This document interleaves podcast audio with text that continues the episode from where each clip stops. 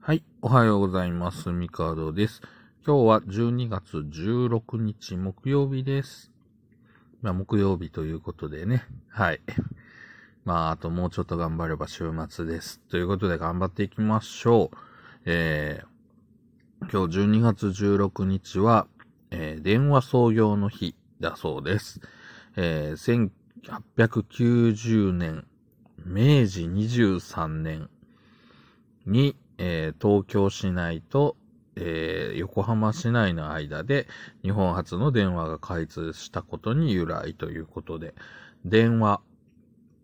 ね、まあ、携帯電話みんな持ってますけど、電話苦手なんですよね。あの、なんでしょう。まあ多分こう通信手段がまあ、発達したから、というのもあるんですけど、うん。なんか、まあ前にね、ちょっとこうネットニュースとかにもなってたんですけど、うん、電話って、結局、相手の都合をやっぱ考えない通信手段というか、ね。な、なんでしょうね、こう、ビジネス電話の際に、電話をかけたときに、お時間よろしいでしょうか？みたいなことを聞くじゃないですか。まあ、聞くし聞かれるんですよ。で、忙しいところすいませんとか言われても、忙しいかどうかなんかわからずまあ言ってると。本当に忙しい時に、いや、ほんまに忙しいねんけどって思っちゃうんですけど、うん、結局、それって、その、確認手段が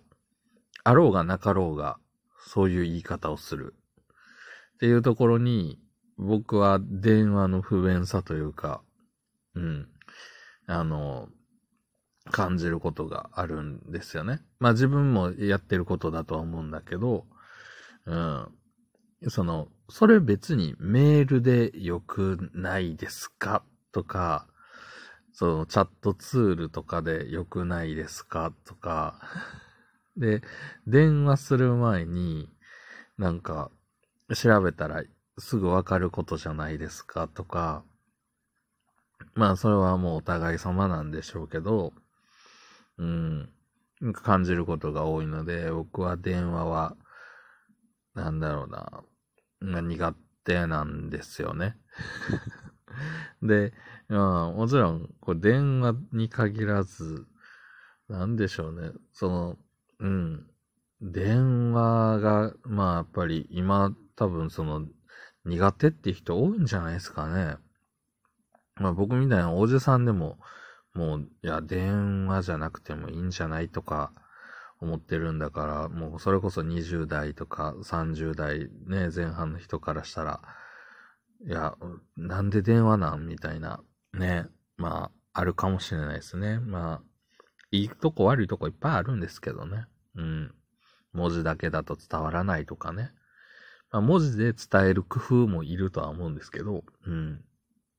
まあ、そんなこと思ったりします。まあ、電話ね、携帯電話ってもう皆さんも普通に持ってますし、今僕もこれ、ラジオトークを収録してるのもスマートフォン、携帯電話ですよ。まあ、本当にね、電話というツールから急激に変化したなっていうのがやっぱりこのスマートフォンの出現かなと思います。それこそ本当に電話の、なんだろう、こう、電話機の変化みたいなものを、僕はリアルタイムで見れてるのだなと。まあもちろんその出来上がった時の電話は使ってないですけど、それこそ幼少期というかまあ実家にもともとあった電話は、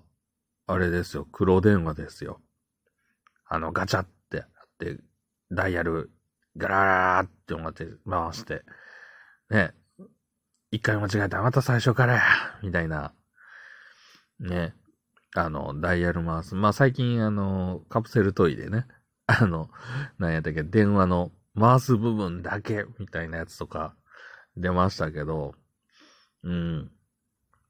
まあ、あの黒電話でしたよ。で、ある時期を境に、なんかその、今時の、あれですよ。要は、何、おやきがあって、こきがあってみたいなんで、ボタンを押してっていうタイプに変わってましたね。気がつけば。で、携帯電話は、最初自分の分かったのは大学生ぐらいかな。で、その前にも、まあ、あの、親から借りて使ったりはしてたんですけど、その当時の携帯電話って今思うと、重たって。え？多分、400g ぐらいあったんちゃうかな。まあ、ペットボトルよりちょっと軽いぐらいの、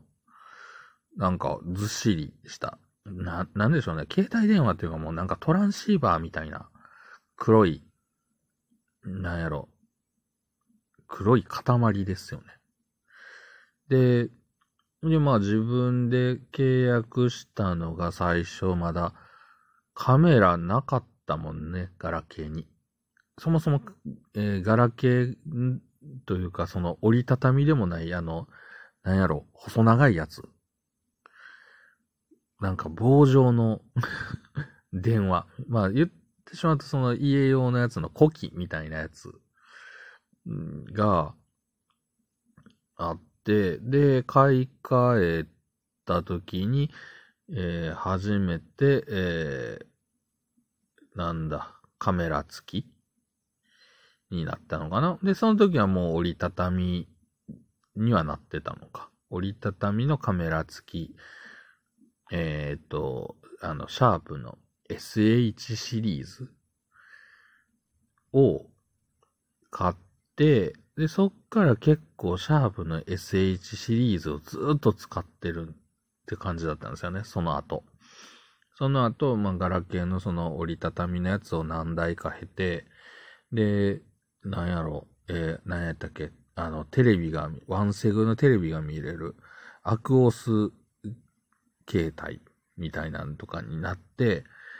んで、あと、あれか、えっ、ー、と、あの、携帯捜査官7のコラボモデルとか、まあ、どっちかというと、まあ、なんか面白い携帯を触ってて、で、iPhone、でも iPhone も最初持ったのは、ああいう、結構遅くて、iPhone、え、5S とかかな。で、そっから iPhone と、今まあ Android と両方使ってるんですけど、うん。昔はね、なんか iPhone ってシンプルで使いやすくて、Android わけわからんわと思ってたんですけど、最近なんか、触ってる時間で言うと Android の方が、なんかスマートフォンは触ってる時間が長くて、こっちの方がなんか使いやすいなぁみたいになってきてるんですけど、まあ、人によって結構ね、この辺の差もあるので、電話って面白いなっていう。で、これがね、スマートフォンをもう言っても、もう何年も使ってると、ある日、そのガラケーを触ると、ガラケーってどうやって触るんやったっけっていう、ね。ガラケーの、なんかまあ、例えばその、誰、こうね、何かしら、ガラケーでなんかこう、わからんことがあってってなって、渡されても、え、これメニューってどうやって出すんやったっけとか、で、このメーカーとかによっても全然その、なんか、なんやろ、メニューとかのその配列とかも違うし、スマートフォンって、まあ言ったら直感的にある程度その見えてるもんで操作していくから、その何、こう、ね、何やったっけ、自分の番号を出すときはファンクションゼロやったっけとか、もうなんか、そんなんを覚えてないじゃないですか。な んで、あわからん、ガラケーわからんって。よくよく考えたら、それ、わかんないの当たり前ですよね。だって、ガラケーって、取説めっちゃ分厚かったじゃないですか。あの、なんか、何？なんつったらいいのかな？なんかもう、小学、小学校じゃない、中学校のなんか国語の教科書みたいな変な分厚さの冊子がなんか2、3冊ドーンって入って発行重うみたいなね、感じでしたけど、スマートフォンなんて、だって、ちっちゃい箱に入って、取説なんか入ってないですもんね。もう、言ったら充電して電源入れたら、まあ、あとわかるやろ、みたいな、ね、感じですから。で、それで別に誰も文句言わず使ってるわけですから、その細かい使い方なんかもうネット調べたらええやないですか、みたいな、ね、感じでしたけど、昔のガラケーの取説、えらい分厚かったし、まあ、あの、なんだろう、こう、その説明はそこまでいらんやろ、みたいな、着メロの作り方とか、だからもうほとんどのやつダウンロードしょるしな、みたいな感じのとかもいっぱいありましたけど、それも込みで、それはあんな分厚い取説で使うの前提としてたもん、いきなり渡されて使えるわけがないよなって思って、ちょっと、ね、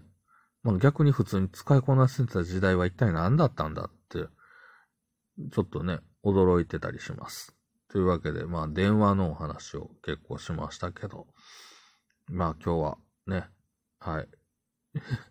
まあ、まだまだ仕事だと思いますが、まあね、頑張っていきましょう。というわけで今日はこの辺で終わろうと思います。ではまた明日。